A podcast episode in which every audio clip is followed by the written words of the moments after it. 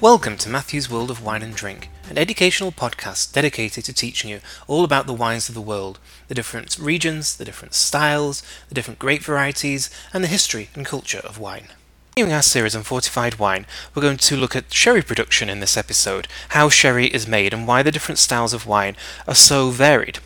In the previous episode, we looked at viticultural background of sherry, how important the climate, the vineyard, and the grape variety is to the styles of sherry which are eventually produced.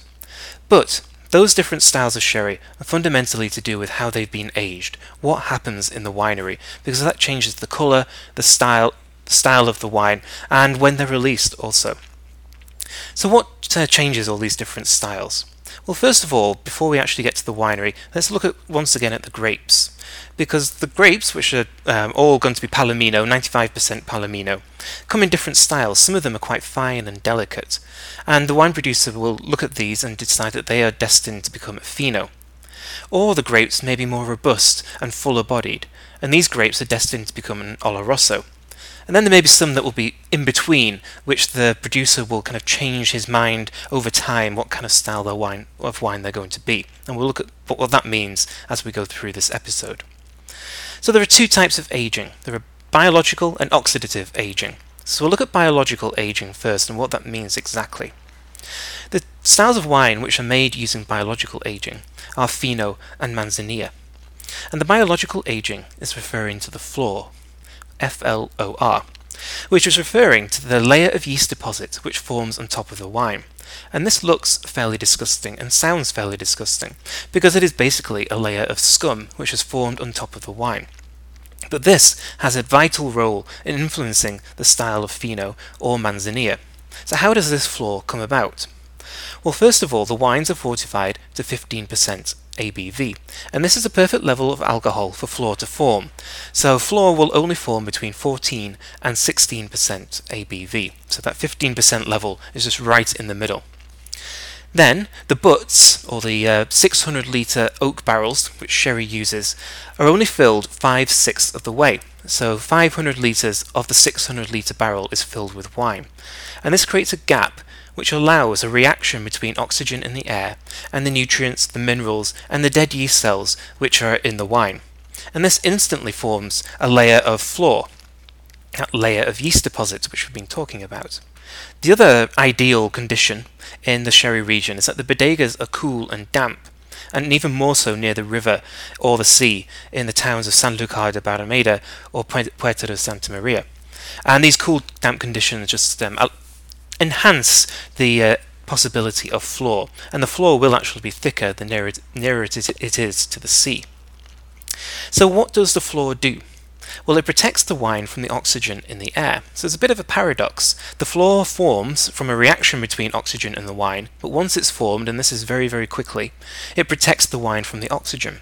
So what happens over this long aging period, and a Fino is a minimum of two years aging, but it's more likely to be three to four years average aging, or sometimes even longer. And despite that long aging, the wines remain fresh and pale coloured. And contrast that with a regular white wine. Imagine that had been aged for two years. It would not have that fresh, pale colour, which um, a Fino or Manzanilla does.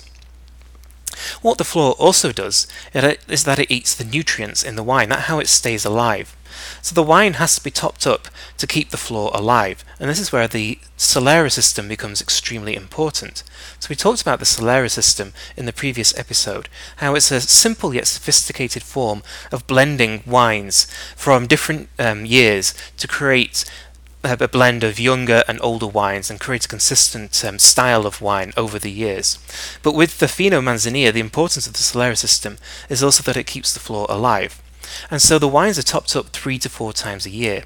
And the Solera system in the, for Finos and Manzanillas is topped up more often than, for example, an Oloroso, in order to keep that flor alive. So what kind of style of wine does the flor create for the Fino and Manzanilla? Well, first of all, we have the acetaldehyde, which is gen- general considered quite a nasty aroma. If you smell it in a regular wine, it's considered a fault. But in sherry, because it's that really distinctive aroma, and it's also something you find in cheeses. So there's almost a, a cheesiness to a Fino or a Manzanilla. The flor also eats glycerol in the wine. And glycerol is something which is often found in high alcohol wines, and it's a natural byproduct of fermentation. And what it does, it really adds to the perception of sweetness in a wine, almost a jamminess. And it's something you might find in a Zinfandel, for example, that really ripe, almost sweet fruit aromas, and that's actually coming from the glycerol.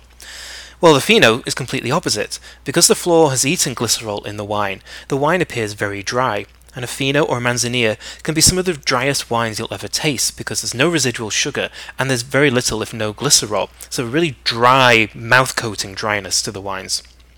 The flor also allows the wines to age, and though that aging produces roasted almonds and baked apple aromas. And then the wines are grown or made by the seaside, and that can add some salty or even seaweed aromas to the wine. Kind of depends how uh, sensitive you are to those types of aromas. Manzanilla, how is that different from a fino? Well, the manzanilla has to be from Sanlúcar de Barrameda, whereas a fino can be from anywhere in the sherry region.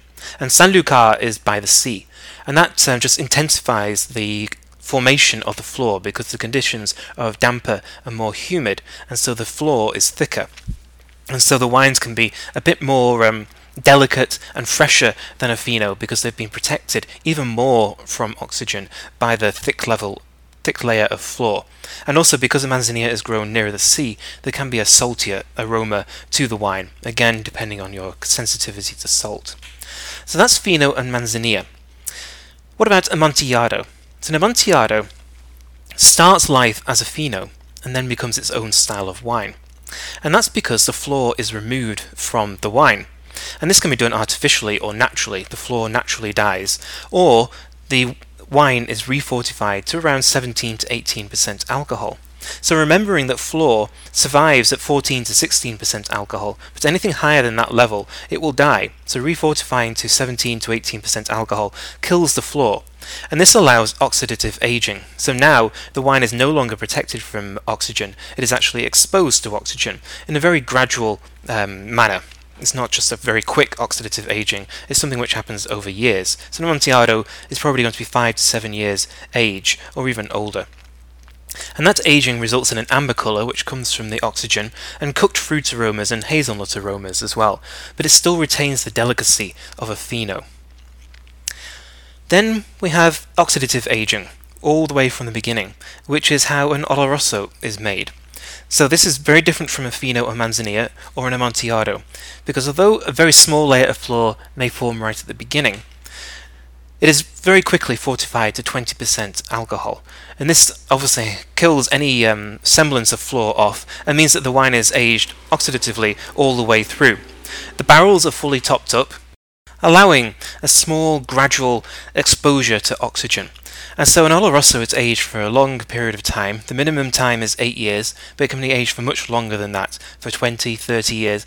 And there are Solera systems which go back to the 19th century. So that slow exposure to oxygen uh, just gradually ages the wine, changes the wine into the wine that we get in the bottle.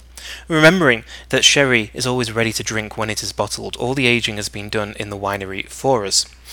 What we also have to remember is that the wine is 20% alcohol, so that high level, high level of alcohol uh, just protects the wine from the oxygen. If this was a regular wine that hadn't been fortified, that oxygen would ruin the wine and just change it into vinegar. But that high level of alcohol allows the wine to maintain its structure and its and to preserve its integrity while while developing mature oxidative aromas. So what the oxygen does to an Oloroso is it changes the colour to a brown colour, and the, the deeper the colour, the um, older the wine is going to be. And then there will be mature aromas of leather and game, and you'll get walnuts and Brazil nut aromas, almost mahogany, and then dried fruit as aromas as well. It's a really mature style of wine. And then finally, we have one other style of uh, sherry, which is the Palo Cortado. And this is a mysterious style of wine, and it's a wine that sherry producers want to be mysterious. They romanticize it quite a great deal. And this, some of them will claim they don't know how a Palo Cortado is made, although it's probably fair that they actually do. But traditionally, they actually may not have done. This wine just developed in its own way, and so they, it became known as a Palo Cortado, this very rare style. But what happens is that it goes through all the stages that we've talked about, beginning life as a Fino, then becoming an Amontillado, and then becoming an Oloroso. So essentially, it goes through three fortifications the first to 15%, the second to 17 to 18%, and the third to 20% or even higher. It varies in style a lot, all according to the producer. Some try to allow this to happen naturally. So, for example, a wine starts as a fino, and then they think, oh no, actually, this will be better as a Amontillado because it's a bit fuller bodied. And then they think, oh, after a few years, actually, this has got a lot of texture and a lot of richness to it. Let's refortify it again to an Oloroso. And then they decide, actually, it's something different because it's gone through all these different stages. It is actually our Palo Cortado. Or the producers actually know from the beginning that they have this Solera system which really works well for this style of wine, and then they're just constantly refortifying to uh, change it into a Palo Cortado. But it's something which is very mature and very old because it's gone through th- these three different styles. Um, it has to have um, aged for quite a period of time. But it's a mixture of delicacy and maturity. Delicacy from when it was a Fino, and the maturity from when it became an Oloroso. And it has whiskey aromas and baked fruit aromas and leather aromas. The colour's more amber than the brown colour of an Oloroso because it has that freshness from when it was protected by the flor at the, right at the beginning. It's always very complex. These are more expensive styles of wine because it's gone through these three different processes. Um, they're not going to be an inexpensive style of wine because it's uh, involved a lot more um, care. So those are the different styles of sherry. Really important to distinguish between biological and oxidative aging. That's the essential difference between the styles of sherry, how much oxygen they've been exposed to, if any at all. And then breaking that down into the Fino Manzanilla, which is all biological, the Amontillado, which is a mixture of biological and oxidative, then Oloroso, which is all oxidative, and then the Palo Cortado, which is a mixture of everything and every different style. So in the next um, episode, we'll look at the sweet styles of sherry, uh, in particular Pedro Ximenez, but then also the sweetened styles of Fino, Amontillado, and Oloroso. So thank you for listening. Uh, this is Matthew, and this has been Matthew's World of Wine and Drink.